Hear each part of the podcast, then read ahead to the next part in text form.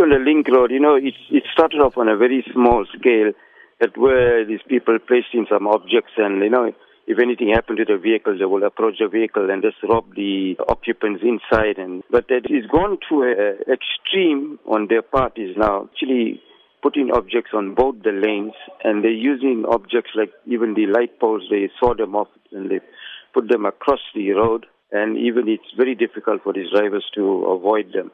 And what makes it really, really difficult for the motorists is well, there's no lighting in those areas and they put it in a you know in an inclined way. You will only see those objects is when you approach it. Sometimes it's too late, then you crash into it. And some of the vehicles have landed down on the shacks or they went down a, a little embankment and then the criminals get into the vehicles, they robbed the passengers, including the driver, for all his personal belongings, and then they steal things from the vehicle. And, you know, they don't even worry how seriously is the injuries on them or whether they're dead. They don't care. You mentioned that there's no lighting in the area near the off ramp. What have you as a community done to ensure safety near the area? We became jack of all trades now. Our core function as a CPF is to work in partnership with the police to see how best we can eradicate crime. We have been inundated with calls and being put on to see how we can get street lights, to see how we can get a cleanup in the community of all other issues. But yes, we have increased patrols in the area.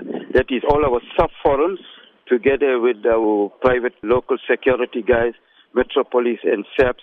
So we patrol the areas during the day and we intensively patrol during the night. Since your patrol, have you noticed a decrease in crime? Yes, yes, yes, because of the visibility that's been shown. And there were some objects that were placed there, but it was removed by our members.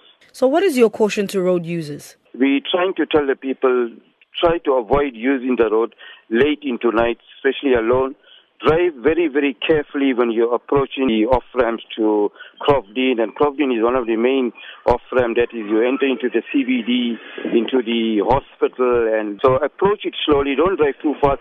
We need the community to stand by us and the community to join all our sub forum because in numbers and if we stand united, we will eradicate all these crimes what we have in our area.